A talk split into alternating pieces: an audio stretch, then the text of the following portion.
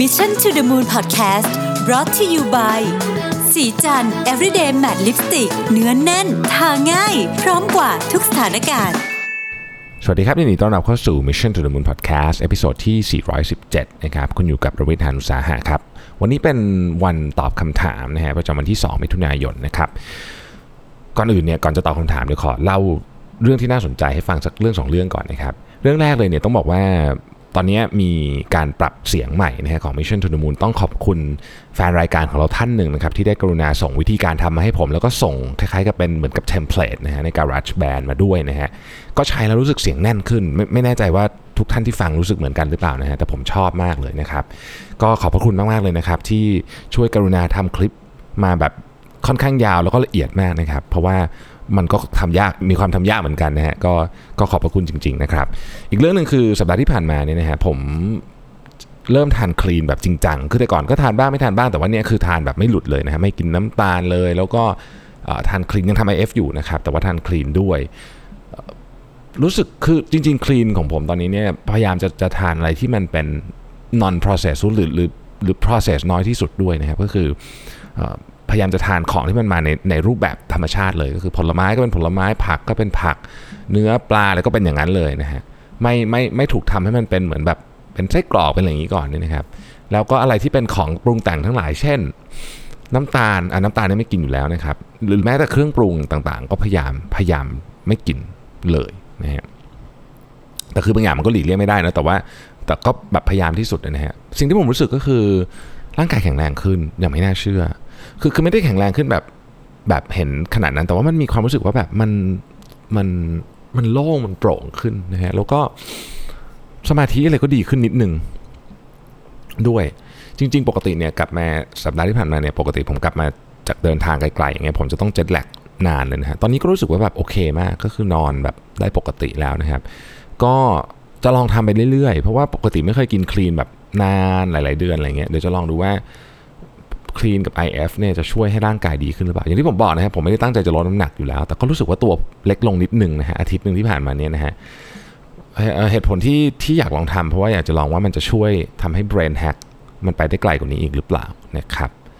แล้วก็อีกอย่างนึงคือผมคิดว่าวิถีชีวิตอันเนี้ยมันค่อนข้างที่จะทำได้จริงคือทำได้ตลอดแล้วก็แล้วก็มันโอเคกับกับกับความรู้สึกของผมด้วยในแง่ของเรื่องอาหารอะไรอย่างเงี้ยนะครับ มันก็เป็นอีกครั้งหนึ่งที่มันเปลี่ยน relationship ของผมกับอาหารไปเหมือนกันนะครับเข้าคำถามเราดีกว่านะฮะคำถามแรกนะครับผมท่านนี้ออายุ 60 กว่าแล้วนะครับ แล้วก็บอกว่าปกติเนี่ยชอบไปออกกำลังกายเดินนะฮะหรือวิ่งช้าๆ เกือบทุกวันนะฮะ45 นาทีถึง 1 ชั่วโมงนะครับตอนนี้ปวดเข่าเลยไปพบแพทย์นะฮะ แพทย์บอกว่าเข่าเสื่อมต้องหยุดนะฮะแล้วทำกายภาพบำบัดพร้อมกับโค้ชฟิตเนสกำกับพร้อมทานยา 3 เดือน อยากทราบว่าถ้าเข่าเสื่อมแล้วทำการรักษาตามหมอบอกจะกลับมาวิ่งเดินสปอร์ตได้อีกไหมครับนะฮะแน่นอนว่าผมไม่ได้เป็นผู้เชี่ยวชาญในการตอบคำถามเรื่องนี้ผมจึงโทรไปหาเพื่อนผมนะฮะที่เป็นคุณหมอเป็นคุณหมอกระดูกอยู่ที่สมิติเวชนะครับ ก็ก็ปรึกษาถามดูนะฮะถามอย่างที่ผมมีข้อมูลแค่นี้นะครับ ก็เพื่อนผมบอกว่าจริง ๆ แล้วไม่ไม่แนะนำ คืออยากให้เปลี่ยนไปออกกำลังกายอื่น ที่มันไม่มี Impact กับเข่ามากกว่า เช่นว่ายน้ำนะฮะหรือจริง ๆ จักรยานก็ไม่ค่อยมี Impact กับเข่าโดยเฉพาะจักรยานที่เป็นแบบ stationary bike ที่นั่งนั่งแบบนั่งเป็นเก้าอี้เลยนะครับอันนั้นคือคุณหมอแนะนำมานะฮะผมก็คิดว่าคุณหมอของท่านก็คงจะมีคำแนะนำเหมือนกันลองดูก็ได้นะครับ ว่าไหนเวทยังไงเหมือนกันแต่ว่าเพื่อคุณหมอผมท่านเนี้ยพูดคำหนึ่งบอกว่า ถ้าเกิดเข่าเสื่อมแล้วเนี่ยกลับไปวิ่งเนี่ยมันมีโอกาสจะกลับมาตลอดค่อนข้างอันตรายนะครับ ท่านที่สองถามว่าอาชีพวิศวกรในอนาคตยังจะมีอยู่และจำเป็นอยู่ไหมนะครับตามความคิดเห็นของผมผมคิดว่ามีนะฮะแล้วก็จำเป็นด้วย เพราะว่างานวิศววิศวกรรมเนี่ยนะฮะมันมันมีความซับซ้อนมากๆ คือมันต้องมีการเอามันไม่ใช่แค่เหมือนกับมองอะไรด้านใดด้านหนึ่ง เราสามารถที่จะที่จะที่จะแก้ปัญหาได้นะครับแล้วมันก็มีเอลเมนต์ของเรื่องคนเข้ามาเกี่ยวข้องด้วยนะยกตัวอย่างเช่นเวลาเราเผื่อ safety factor อย่างเงี้ยนะครับเราต้องคิดว่าแบบมันจะมีอะไรเกิดขึ้นกับ การใช้งานเวลา คือมันอาจจะไม่ได้เป็นการใช้งานตามตามฟังก์ชันของมันจริง ๆ แต่มันมีการใช้งานที่เป็นธรรมชาติของคนที่จะมาใช้อะไรเงี้ยนะครับ ซึ่งผมคิดว่าพวกนี้เนี่ยมันมันยากอะ่ะคือมันมันมันมันใช้ critical thinking อะไรเยอะคงอีกอีกนานกว่าหุ่นยนต์จะมาทำได้ยังไม่แน่ใจว่าจะทำได้หรือเปล่า เพราะฉะนั้นผมเชื่อว่าอาชีพวิศวกรเนี่ยนะครับทุกแขนง คือตัววิศววิศวกรถ่ายเทคนิคเนี่ย เทคนิคที่เป็นพวกคอมพิวเตอร์ที่เป็นเทคโนโลยีนะเขามีงานทำอยู่แล้วนะฮะน่าจะงานชุกมาก software engineer นะฮะนั่นไม่มีปัญหาอยู่แล้ว แต่ว่านี่ผมเข้าใจว่าท่านที่ถามน่าจะหมายถึง engineer ที่เป็นแบบ field ที่เป็นแบบ mechanical engineer civil engineer ทำนองนี้ที่ผมเดาเอานะฮะผมก็ยังคิดว่าเหมือนเดิมอะฮะคือคืองานมันยากมาก คือมันซับซ้อนมาก แล้วก็แล้วก็หุ่นยนต์ไม่น่าจะมาทำได้ในเร็ววันนี้นะครับ แต่ว่าฟังก์ชันงานอาจจะเปลี่ยนนะ งานสมัยก่อนที่ ที่มันเป็นงานแบบต้องต้องคำนวณเยอะๆ ต้องอะไรเยอะๆอย่างเงี้ยหุ่นยนต์อาจจะทำได้นะครับ แล้วก็เอนจิเนียร์ก็อาจจะจะมาทำงานที่มันมี value ของความเป็น human มากขึ้น เป็น human job มากขึ้นเนี่ยนะครับอะไรที่มันเป็นงานแบบเหมือนกับคิดซ้ำไปซ้ำมาอะไรเงี้ยก็ให้หุ่นยนต์ช่วยคำนวณได้อยู่แล้วนะครับท่านที่ 3 บอกว่าตอนนี้อยู่ในสถานการณ์ลำบากนะฮะคือได้งานใหม่ในขณะที่ที่ทำงานเก่าก็กำลังขึ้นโปรเจกต์ใหม่นะครับ ผมพูดที่ทำงานเก่าของท่านนี้ก่อนที่ทำงานเก่าบอกว่าเจ้านายดีมากนะครับได้ทำโปรเจกต์ใกล้ชิดกับเจ้าของนะครับ support ดีนะฮะหัวหน้าคนอื่นไม่เคย support แบบนี้นะครับเพื่อนร่วมงานดีนะครับไวไล่เลี่ยกันมี culture ของคนรุ่นใหม่ยืดหยุ่นทุกอย่างนะครับแล้วก็ได้เรียนรู้ความคิดแบบผู้ประกอบการด้วยนะฮะโปรเจกต์กับงานไปเรื่อยๆ อีกไม่น่าเบื่อ ข้อเสียคือสวัสดิการน้อยมากเงินเดือนน้อยโบนัสจ่ายช้าเราก็เริ่มสบายจะเป็น comfort zone อันนี้คือที่เก่านะครับ ที่ใหม่เนี่ยเป็น global company นะครับใหญ่นะฮะทำงานกับทีม BD BD คือ business development นะผมคิดว่าน่าจะเป็นน่าจะน่าจะเป็นตัวย่อเดียวกันหมดนะครับเป็น strategic team มีความสำคัญในการกำหนดรายได้ของบริษัทในอนาคตนะครับงานที่ทำคือ deal partner integrate product เข้ากับระบบหลังบ้านนะครับได้มี training center ได้ทำได้ทำโปรเจกต์ที่ที่เป็น advanced project เทคโนโลยีต่างๆนะครับผลประกอบการดีกว่านะฮะ รายได้ที่ช่วยมาเป็นทุนในการอยากสารฝันในการทำธุรกิจส่วนตัวนะครับ ข้อเสียคือต้องเริ่มต้นทำความรู้จักกับคนใหม่ๆนะฮะเป็นองค์กรใหญ่ผสมทั้งดีและไม่ดีย้ายมาไม่รู้เจอคนลบหรือเปล่านะครับธุรกิจไม่คุ้นเคยงานอาจจะน่าเบื่อเพราะทำธุรกิจตัวเดิมนะฮะคือคือผมว่า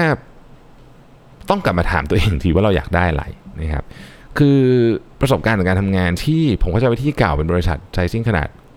ไม่ใหญ่ใช่ไหมฮะแล้วก็เหมือนกับรันกับเจ้าของเลย ประสบการณ์การทำงานที่ได้ทำกับกับCEO หรือผู้ประกอบการเองเนี่ยนะฮะมันก็จะมีประสบการณ์แบบหนึ่งนะที่เราเห็นเช่น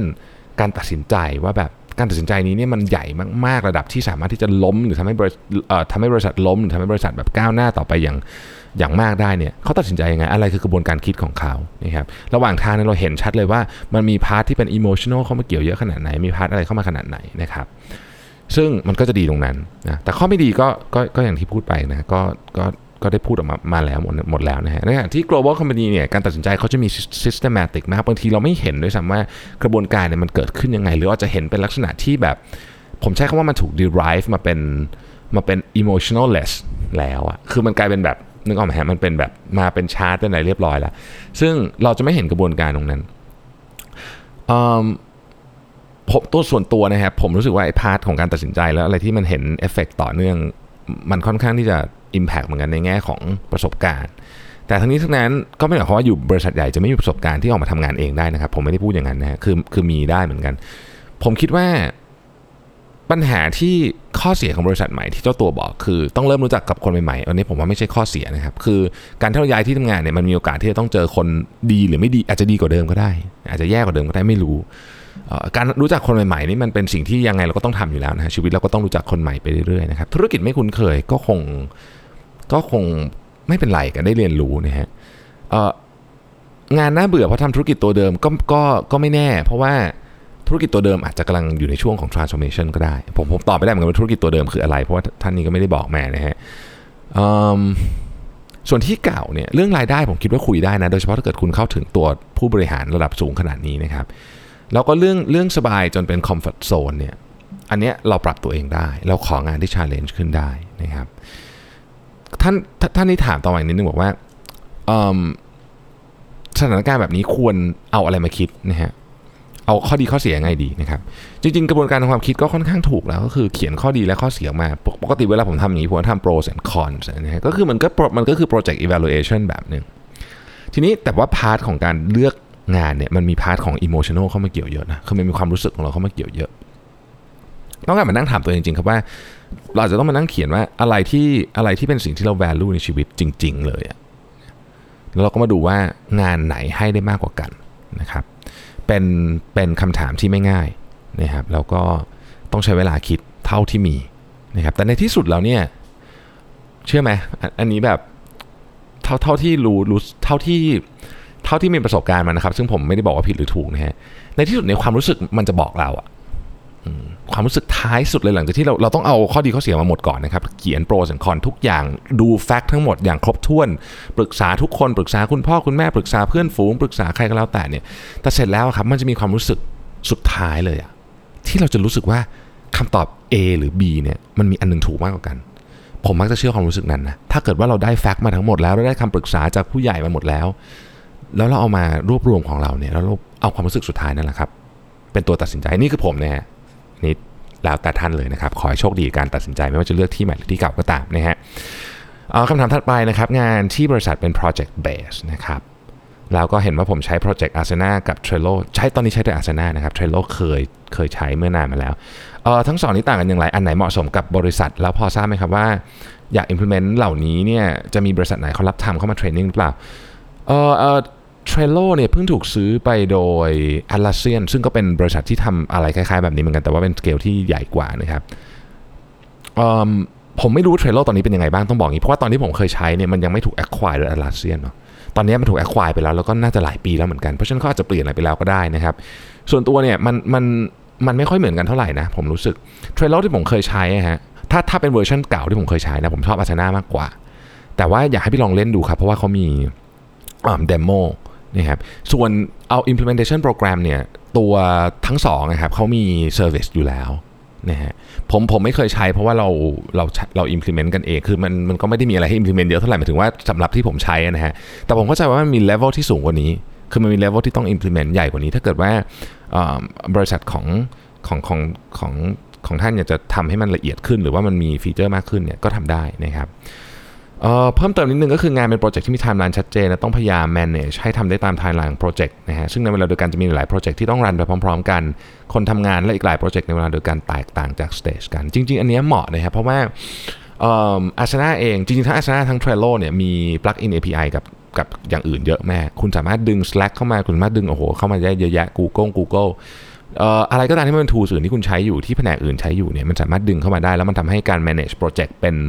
เป็น portfolio ของโปรเจกต์ก็ใช้คำนี้แล้วกันนะคือสมมติเรามี 5 พอร์ตอย่างเงี้ยมันจะเห็นเลยว่า คือมันจะมีกราฟให้ดูว่าแบบแต่ละอันมันมี progress ไปขนาดไหน อันไหนที่แบบตก progress ไปแล้วจะเตือนใครบ้างอะไรเงี้ยผมคิดว่าเขาคิดมาได้ดีพอสมควร ถามว่ามีของที่อยากให้ปรับปรุงไหมแน่นอนมีนะฮะแต่ว่าส่วนตัวเราค่อนข้างชอบนะอาชนาเนี่ยนะครับ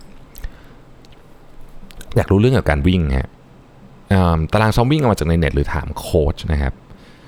โค้ชผมแจ้งแจ้ง จ้างแพงไหมนะครับควรมีหรือเปล่า ตารางวิ่งเนี่ยผมเอามาจากโค้ชนะครับส่วนราคานี่เดี๋ยวขออนุญาตหลังไมค์ให้แล้วกันนะครับควรมีหรือเปล่า ก็ต้องขึ้นอยู่ว่าเราจะวิ่งไปเพื่ออะไรนะครับถ้าเกิดว่าเราต้องการที่จะพัฒนาเวลา คือต้องการให้เวลาดีขึ้นนะครับต้องการที่จะแบบซีเรียสกับการพัฒนาเวลาเนี่ยหรือรู้สึกว่าตัวเองวิ่งแล้วมันมันมันมีปัญหาอะไรบางอย่างที่เราแก้ไม่ได้ เช่นท่าไม่ถูกหรือเจ็บหรืออะไรอย่างเงี้ยนะครับที่เราพยายามแก้แล้วเราแก้ไม่ได้เนี่ยการมีโค้ชมันช่วยอยู่แล้วฮะอันนี้แน่นอนอยู่แล้วนะครับ เออแต่ถ้าแบบรู้สึกว่าแบบเหนื่อยคือการมีโค้ชเหนื่อยเหนื่อยนะมันต้องส่งกันบ้านวันที่มา train ก็คือแบบคือเวลาโค้ชเขา train อะเวลาเราวิ่งเราเหนื่อยเราก็หยุดถูกไหมฮะแต่เวลาโค้ช train อะคือเราก็ต้องวิ่งตามที่เขาบอกเขาจะมีโปรแกรมเขาเพราะฉะนั้นเราจะมาแบบเอาวิ่งเหนื่อยพักก่อนเลยไม่ได้มันก็เหนื่อยนะครับมันก็คือคือ หลายคนถามผมว่ามันเป็นการ add ความเครียดเข้ามาในชีวิตหรือเปล่า ผมผมก็เลยบอกว่าคือถ้าเกิดผมอย่างเรามีเป้าหมายอย่างเงี้ยมันไม่เครียดไม่เครียดอยู่แล้วมันดี แต่ว่าถ้าเกิดว่าเรารู้สึกว่าแบบ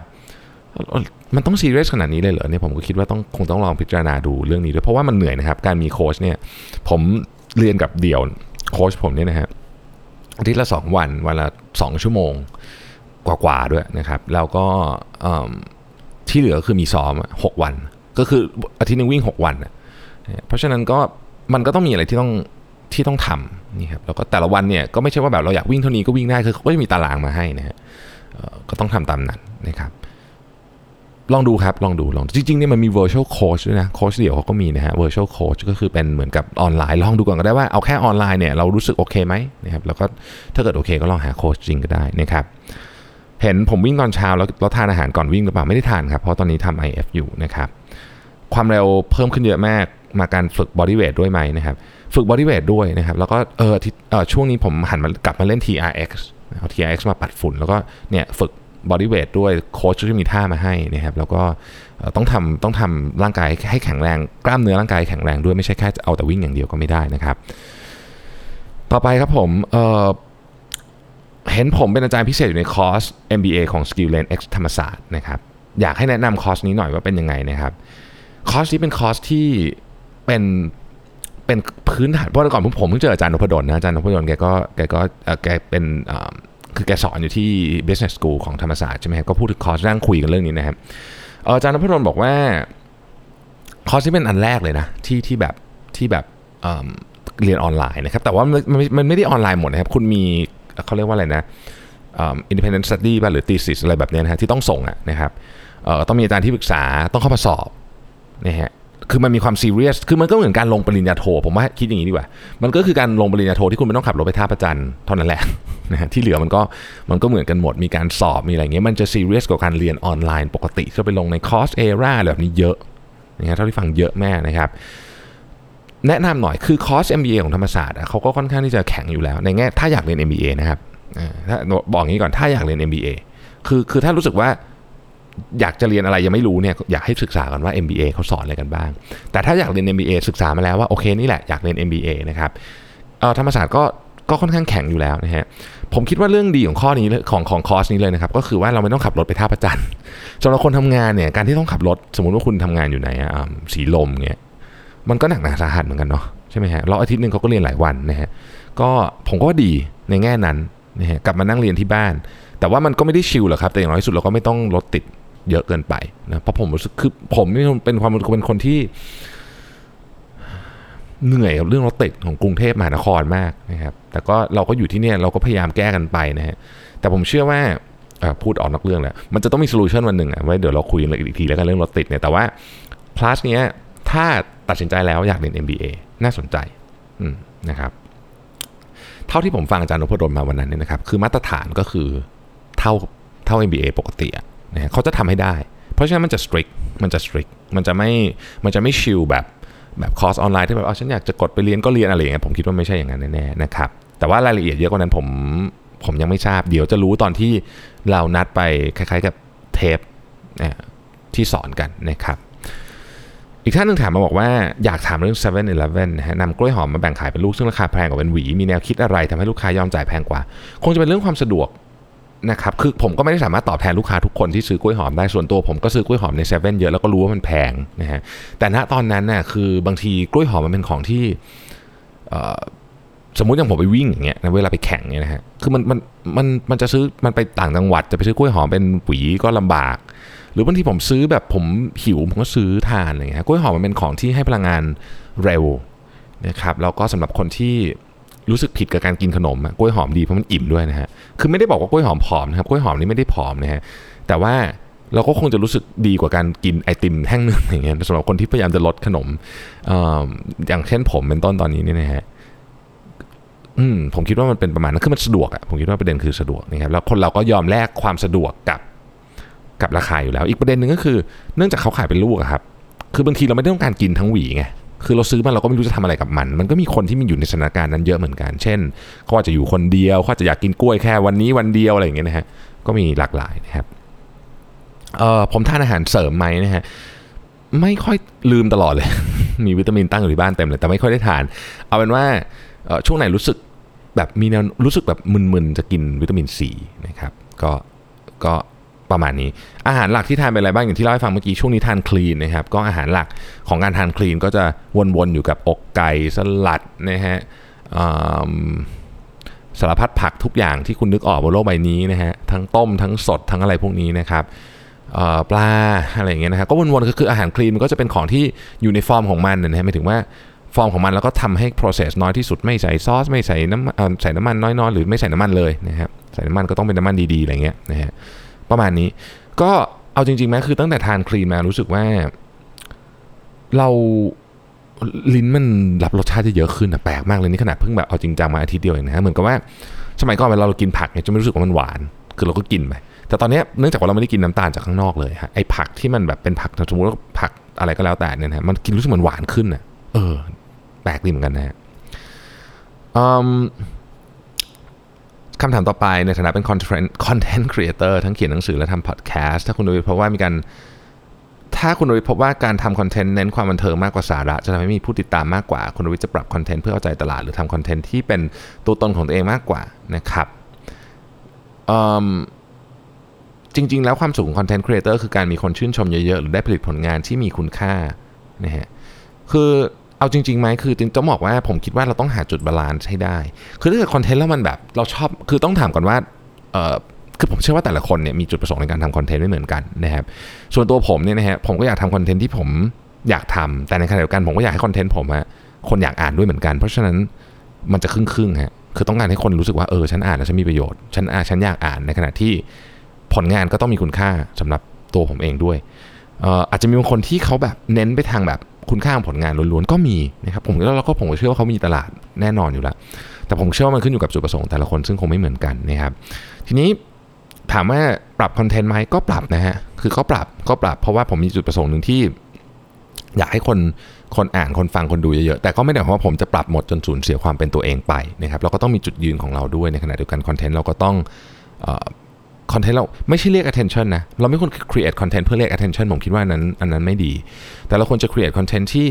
ที่เรารู้สึกว่ามันมีประโยชน์กับคนอื่น ในขณะเดียวกันเราก็ไม่สูญเสียความเป็นตัวเองด้วยนะฮะผมคิดว่านั่นน่าจะเป็นจุดของการทำคอนเทนต์ที่ดีนะฮะท่านต่อไปนะครับบอกว่าเพิ่งเริ่มทำบริษัท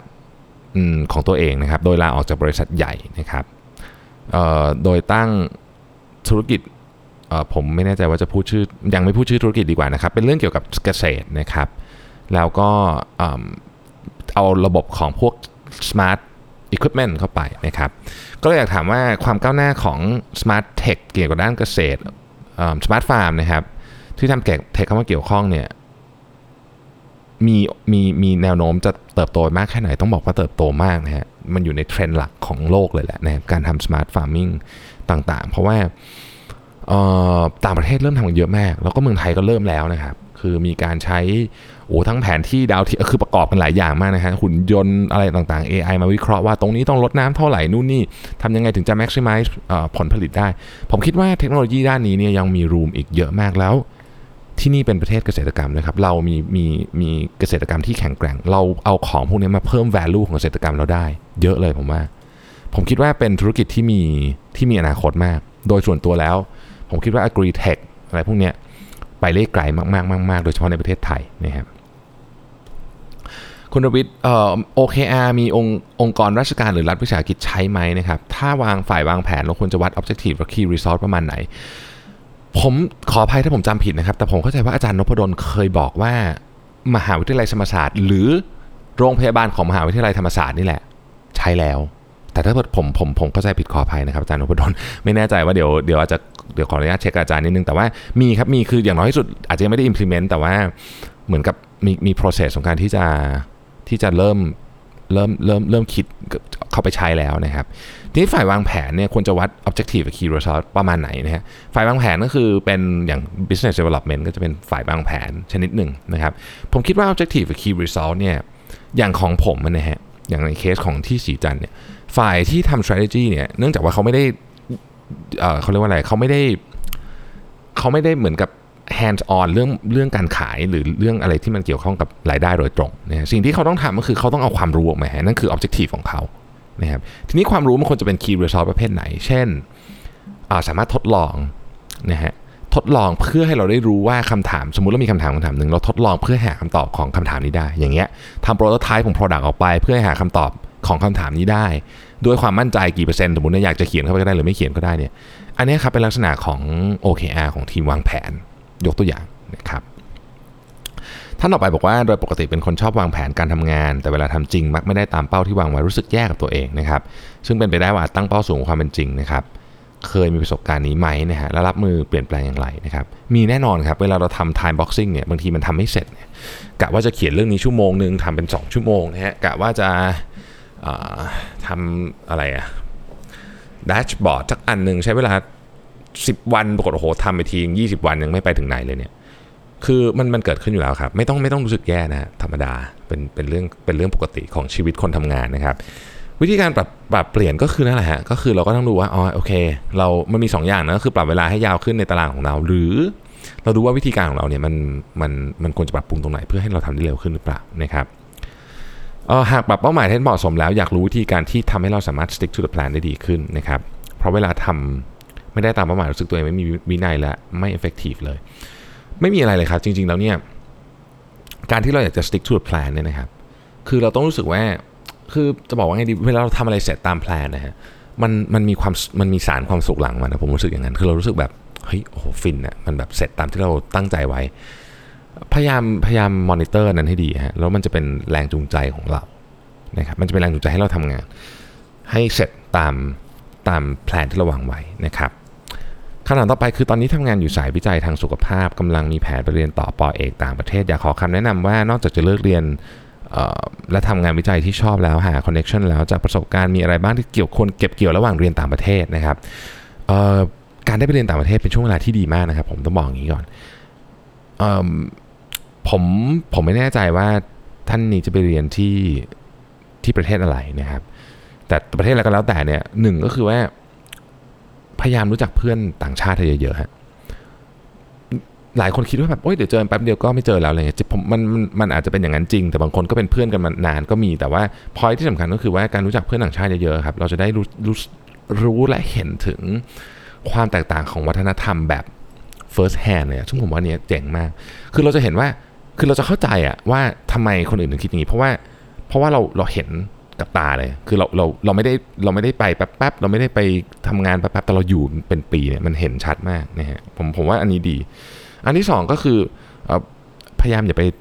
คือคือมีเพื่อนคนไทยได้นะครับ แต่ว่าอย่าแบบอยู่กับเพื่อนคนไทยตลอดเวลา ผมว่าอันนี้เป็น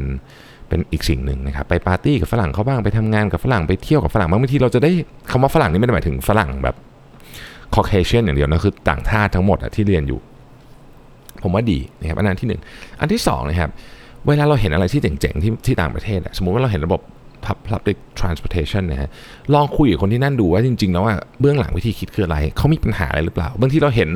ของเฉยๆเนี่ยเราจะไม่รู้ก็ได้ว่าตื้นลึกหนาบางของของพวกนี้มีอะไรบ้าง แล้วเราจะได้ไอเดียที่เจ๋งมากเลยครับ วันหนึ่งเราอาจจะได้กลับมาพัฒนาประเทศ วันหนึ่งเราอาจจะได้กลับมาใช้กับเรื่องของเราเองนะฮะส่วนที่เหลือก็เป็นประสบการณ์ที่น่าน่าสนุกนะครับ คือ คือหลายคนที่ได้ไปต่างประเทศเนี่ยเป็นครั้งแรกที่เหมือนกับเหมือนกับต้องดูแลตัวเองร้อยเปอร์เซ็นต์นะเพราะว่าคือแค่ไปหาหมอก็ตื่นเต้นแล้วพูดจริงนะคือกระบวนการการหาหมอที่นู้นก็ไม่เหมือนเมืองไทยอะไรอย่างเงี้ยนะฮะมันก็สนุกดีนะก็เป็นประสบการณ์ที่ดีนะครับผมแนะนำว่าถ้าเป็นไปได้นะฮะไม่ต้องกลับกรุงเทพเลยไม่รู้ไปกี่ปีนะแต่ว่าสมมติไปสองปีเนี่ยไม่ต้องกลับสองปีนะครับกลับให้น้อยที่สุดนะฮะตอนหยุดไปเที่ยวฮะ ราะว่าคุณจะอย่างสมมติคุณไปอเมริกาเนี่ยนะครับคุณสามารถเที่ยวเดือนหนึ่งขับรถเที่ยว มันจะไม่มีโอกาสแบบนี้อีกแล้วอะคือเรียนสื่อจบกันมาเนี่ยคุณจะไปเที่ยวเดือนหนึ่งเนี่ยโอ้โหยากมากนะโดยเฉพาะช่วงแรกของการทำงานคงต้องรอแบบโอ้โหแบบทำงานเป็นนานๆถึงจะไปได้ ต่อมาคือตอนนี้มีปัญหาเรื่องการสอบภาษาอังกฤษยังไม่ผ่านตามเกณฑ์นะครับรู้สึกท้อแท้เหมือนกันอยากทราบวิธีการฝึกภาษาอังกฤษของผมนะฮะวิธีการฝึกภาษาอังกฤษของผมนี่มันอาจจะโบราณนิดนึง ก็คือผมก็ทำเนี่ยระแบบฝึกหัดทำอะไรเงี้ยนะครับ แต่เดี๋ยวนี้ มันมีวิธีการฝึกภาษาที่ดีกว่านั้นเยอะ อืมนะครับวิธีการฝึกภาษายุคใหม่เนี่ยแม้แต่สอนเขียนอะยังมีเลยนะฮะในอินเทอร์เน็ตนะครับคือวันก่อนผมเล่าให้ฟังอย่างนี้ก่อน อันนี้มันไม่ใช่มันไม่ใช่สอนเขียนแต่ผมโหลดมาใช้ก็คือ Grammarly หลายท่านอาจจะเคยได้ยินนะ Grammarly นี่มันจะมีแบบธรรมดาคือไม่เสียตังค์นะครับกับแบบเสียตังค์แบบธรรมดามันก็เช็คบทเช็คศัพท์ให้แต่แบบเสียตังค์เนี่ยมันจะเช็ค context ของเรื่องที่เราเขียนให้ด้วยเจ๋งมากเลยคือมันเป็น AI มันพยายามจะทำความเข้าใจว่าเราจะเราจะสื่อสารอะไร แล้วคำนี้ ไม่ได้ผิดนะ แต่มีคำที่ดีกว่า เออ คือผมว่าวิธีนี้ก็เป็นวิธีการเรียนอันหนึ่งเนาะคือเหมือนกับว่าเราก็เขียนของเราไปที่เราเข้าใจอะเราก็แบบอ๋อคำนี้ไม่ work เพราะอะไร มันเป็นวิธีการเรียนอีกแบบหนึ่งซึ่งยุคผมไม่มีเพราะยุคผมไม่มี AI นะครับอีกการหนึ่งคืออันที่ทำให้เห็นผลเยอะเลยนะฮะคือคือการพยายามเข้าไปอยู่ในสังคมของของคนที่ใช้ภาษาอังกฤษ ซึ่งไม่ได้หมายความว่าคืออยู่เมืองไทยก็อาจจะยากนิดนึงแต่มันก็มีนะครับ อย่างเพจที่เขา คุยเรื่องภาษาอังกฤษอะไรพวกนี้ขึ้นมามีเยอะมากฮะแต่ว่าถ้าเกิดจะเอาเร็วก็ก็คงต้องเรียนแล้วก็ต้องต้องทำเยอะๆนะครับภาษาอังกฤษ ภาษาทุกภาษาเวลาเวลาเรียนเนี่ยไม่ใช่เฉพาะภาษาอังกฤษมันเป็นเรื่องที่ยากอยู่แล้วนะครับแต่ว่าคงไม่ยากเกินไป นะครับลองดูเรามีเครื่องมือใหม่เยอะในยุคนี้นะครับแล้วก็ฟังเยอะๆคือการฟังการเขียนการการพูดอะไรเงี้ยไม่อยากให้แยกจากกันนะเพราะจริงๆอะมันเชื่อมต่อกันมันมันเป็นวิธีการสื่อสารเหมือนกันหมดนะครับลองดูตัวอย่างเยอะๆฟังเยอะๆฟังเท็ตทอล์กฟังอะไรเงี้ยตอนแรกไม่เข้าใจก็เอาศัพท์ไทยก็ได้ แล้วก็ค่อยๆพัฒนาไปเรื่อยนะครับขอให้โชคดีนะฮะเจอเรื่องเลวร้ายที่สุดในชีวิตเนี่ยการแก้ไขปัญหาของเขาจะบอกว่าเขามี value อะไร คือตอนที่เราเจอเรื่องเลวร้ายที่สุดในชีวิตนะครับเราต้องงัดทุกอย่างออกมาสู้ถูกไหมฮะ เพราะฉะนั้นไอ้ value ที่เราเชื่อมันจะถูกดึงมาตอนนั้นแหละนะครับเราสามารถที่จะบอกถึงทัศนคติเขาได้ประมาณหนึ่งนะฮะประมาณหนึ่งอันนี้เป็นคำถามที่ผมชอบถามที่สุดเลยนะอันเนี้ยคำถามที่ที่ผมชอบที่สุดนะครับ อันอื่นก็ก็พอมีเหมือนกันอาทิคุณมองเรื่องของอะ data privacy เป็นยังไง สมมตินะฮะท็อปิกที่ทุกคนเข้าใจ แต่มีมุมมองที่แตกต่างกัน อย่าลืมนะครับเราหาทัศนคตินะไม่ใช่ความคิดเห็นนะเพราะฉะนั้นคุณต้องมองผ่านสิ่งที่เขาพูดไป แล้วดูว่า underlying ของเขาอะมันคืออะไรนี่ก็คือหา value เหมือนกัน นี่คือหา value เหมือนกันนะครับและบ่อยครั้งนะครับว่า ขอย้ำขอย้ำไม่มีอะไรผิดไม่มีอะไรถูกนะครับทัศนคติที่เราเชื่อว่าดี จริง ๆ แล้วมันก็อาจจะดีดีบ้างไม่ดีบ้างก็ได้ เช่นเดียวกับทัศนคติที่เรารู้สึกว่ามันไม่ดีมันก็อาจจะดีบ้างไม่ดีบ้างก็ได้เหมือนกันนะครับ สิ่งนี้ผมคิดว่า สำคัญทำยากนะ ผมเองก็ทำไม่ค่อยได้หรอกก็คือพยายามพยายามเปิดใจให้กว้างกว่าที่เรามีอยู่คือทุกคนทุกคนจะรู้สึกว่าตัวเองเป็นคนใจกว้างอยู่แล้ว แต่ว่าพยายามทำให้กว้างขึ้นกว่าเดิมนิดนึงนะครับแล้วก็จะจะผมคิดว่าจะช่วยนะครับท่านต่อไปบอกว่าถ้ายังเป็นพนักงานแค่ junior level แต่อยากฝึก Public Speaking ควรเริ่มต้นยังไงดี จะมีเอ่อจะต้องเริ่มฝึกแล้วพอหัวหน้าเริ่มถ่ายงานส่วนที่เป็นเลคเชอร์ให้เราเข้าไปช่วยรู้สึกว่าตัวเองยังมีความรู้ไม่พอยังไม่พูดยังพูดไม่เก่งพอ แต่ก็อยากทำให้ได้ขอคำแนะนำหน่อยนะครับ แล้วอยากรู้ว่าผมเองฝึกเองหรือมีคอร์สแนะนำที่ไหนบ้างไหมนะฮะเอ่อ public speaking เนี่ยเป็นจริงๆมันเป็นเรื่องที่ที่หลายคนกลัวนะครับแล้วมันก็น่ากลัวเหมือนกัน ผมเองก็ยังก็ก็กลัวนะบางทีผมก็ยังสั่นๆเวลาขึ้นไปพูดอยู่อืมแต่ว่าเอาจริงๆไหมฮะมันมันไม่ได้น่ากลัวขนาดนั้นมันมีหลายประเด็นคือหนึ่งก็คือ ทุกคนที่ขึ้นไปพูดนะครับมีเรื่องน่าสนใจเสมอ คือคือผมรู้สึกว่าทุกคนเนี่ยเป็นคือการเล่าเรื่องครับมันมันติดตัวมากับมนุษย์อยู่แล้วมันเป็นมันเป็นพื้นฐานสำคัญที่ทำให้เรามีสปีชีส์ Homo sapiens อยู่ทุกวันนี้เพราะฉะนั้นทุกคนเล่าเรื่องเป็นอยู่แล้วนะครับ เพียงแต่ว่าเราอาจจะถูกหล่อหลอมมาในในในความเชื่อที่ว่าเราต้องทำให้ทุกอย่าง perfect เวลาไปพูดข้างหน้า ซึ่งจริง ๆ แล้วไม่ใช่ อันที่สองก็คือ เราเราเรามักจะคิดว่าคน คนรู้สึกแย่กับการพูดของเราหรือหรือรู้สึกว่าแบบเขาจะต้องหัวเราะเราแน่เลยเนี่ยมากกว่าที่ที่มันเป็นจริงเยอะบางทีเอาจริงๆนะเขาไม่ค่อยเขาคนส่วนใหญ่ ฟังคนอื่นพูดจะดีไม่ดี ถ้ายิ่งถ้าเกิดว่าอยู่ในบริบทของการทำงานเนี่ยนะครับเขาไม่เขาไม่แอท็กคุณอยู่แล้วอะนะฮะเท่าที่ผมเจอนะผมผมมันคือคือเราพยายามมองไปที่ที่เรื่องที่เขาอยากจะพูดมากกว่าไม่ไม่ใช่ไม่ใช่ว่าเขาพูดตะกุกตะกักหรืออะไรเงี้ยนะครับ ทีนี้ เอาละคือสรุปว่ามันมันไม่น่ากลัวที่คิดแล้วกันนะฮะต้องฝึกถ้าอยากจะให้คือจริงๆ ฝึกทั้งหมดเนี้ยฝึกเพื่อให้เราหายตื่นเต้นด้วยนะครับอัดวิดีโอนะฮะฝึกพูดอะไรเงี้ยแล้วคุณจะดีขึ้นนะครับเอาเพื่อนมาฟังก่อนนะฮะมันมีคนถึงเคยขั้นบอกว่าถ้ายังไม่มีเพื่อนมาฟังยังไม่กล้าพูดให้ใครฟังเลยเนี่ยเอาตุ๊กตามาฟังก็ยังได้ครับนะฮะคือคือเอาออเดียนเข้ามาคนที่เรา comfortable ด้วยก่อนการพูดกับเพื่อนก่อนพูดกับพ่อแม่ พ่อแม่ลองฟังพูดกับอะไรอย่างเงี้ยเสร็จแล้วก็ค่อยๆ ก้าวไปสู่ออเดียนที่ใหญ่ขึ้นนะครับ ส่วนตัวผมไม่ได้ฝึกพูดที่ไหนหมายถึงว่าไม่ได้เรียนที่ไหนแต่ว่าผมอ่านหนังสือนะหนังสือพูดที่ผมชอบสุดคือ Talk Like TED นะครับแล้วก็แล้วก็ดู TED Talk นี่แหละ TED Talk นี่เป็นที่ที่แบบรวมนักพูดแบบชั้น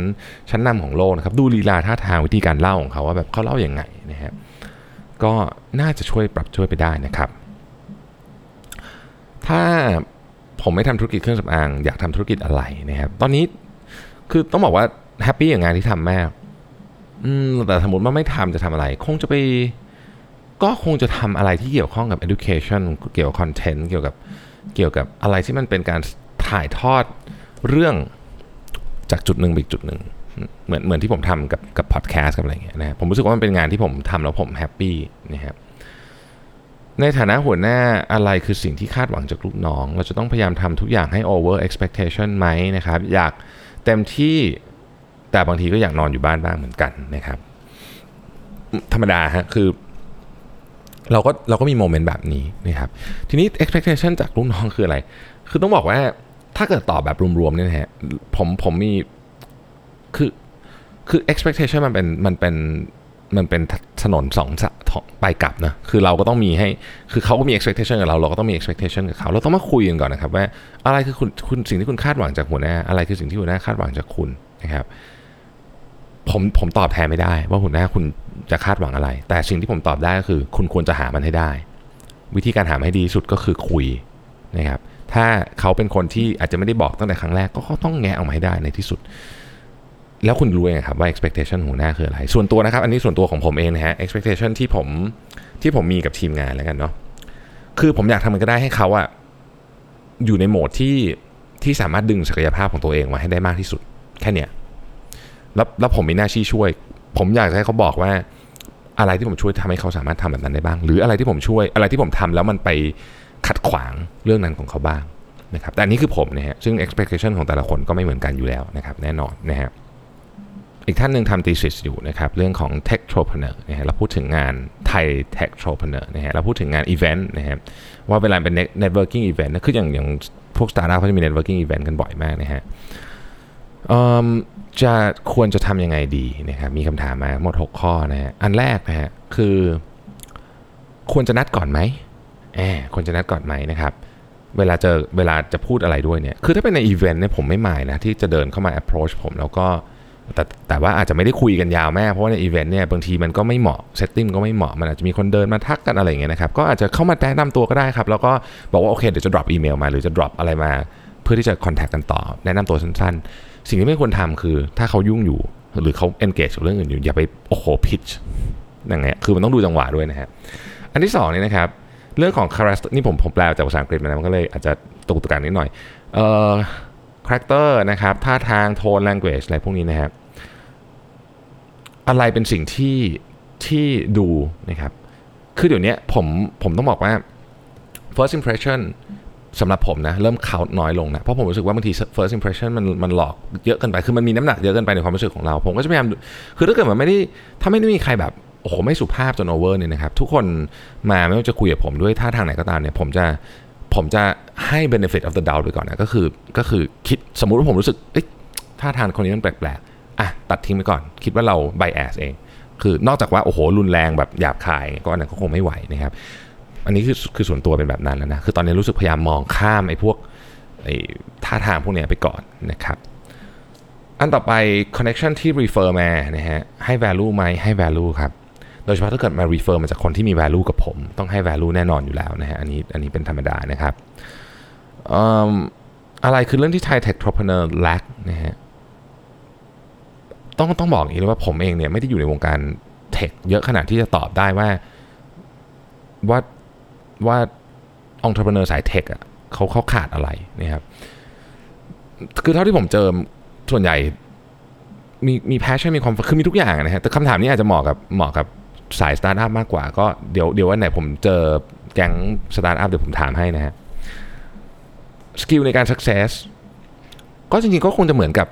ทุกที่นะครับ skill ในการ success เนี่ยก็คือทำของที่คนทำของที่ลูกค้าอยากได้นั่นคงจะเป็นประเด็นหนึ่งก่อนนะฮะแล้วก็ work hard เข้าใจ dynamic ของ Market อะไรเงี้ย คือมันก็เป็นเรื่องที่ที่ผมคิดว่าเหมือนกันทุกที่ความเฉพาะทางนิดหนึ่งของของ scene ประเทศไทยเนี่ยซึ่งผมก็ได้ยินมาจากคุณโบ๊ท Builk นะฮะไผท ผดุงถิ่นเนี่ยนะฮะ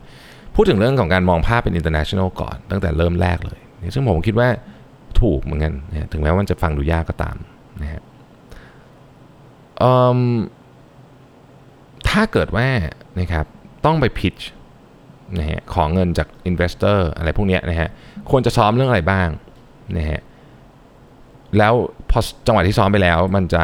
เวลาไปเจอของจริงจะจะทำได้แบบนั้นไหม ต้องซ้อมให้เยอะ คือคือคุณจะพูดอะไรคุณต้องซ้อมให้เยอะ แล้วก็ต้องถ้าสำหรับผมนะครับ fact figure ต่างๆ ที่มันสำคัญสำคัญเนี่ยคุณต้องจำได้หมดเลย ไม่ใช่ว่าแบบเดี๋ยวเดี๋ยวผมมาตอบครั้งต่อไปเงี้ยมันจะฟังดูไม่หนักแน่นเท่า ผมจำได้ว่าคุณขออนุญาต refer ถึงคุณโบ๊ทคุณโบ๊ทไผทของ Builk เนี่ยแกตอนที่แกไป pitch ที่ Silicon Valley อะแกซ้อม 2 หรือ 300 รอบไม่รู้อะผมจำไม่ได้นะเยอะมาก เพื่อการ pitch แบบ 3 นาที 5 นาที คือถ้าเกิดคุณอยากจะอย่างนั้นอะคุณก็ต้องซ้อมแบบคุณโบ๊ทเนี่ยฮะเพราะมันมีตัวอย่างให้เห็นอยู่แล้วมัน work จริงๆนะครับโอเค น่าจะครบถ้วนนะครับสำหรับทุกคำถามนะครับของสัปดาห์นี้นะครับ ก็ขอบคุณทุกท่านที่ติดตาม Mission to the Moon Podcast นะครับ แล้วผมขอถ้าไม่รบกวนเกินไปอยากจะขอ feedback เรื่องเสียงนิดนึงว่าดีขึ้นหรือยังนะครับ ขอบคุณและสวัสดีครับสสิ เพราะความสดใสมีได้ทุกวัน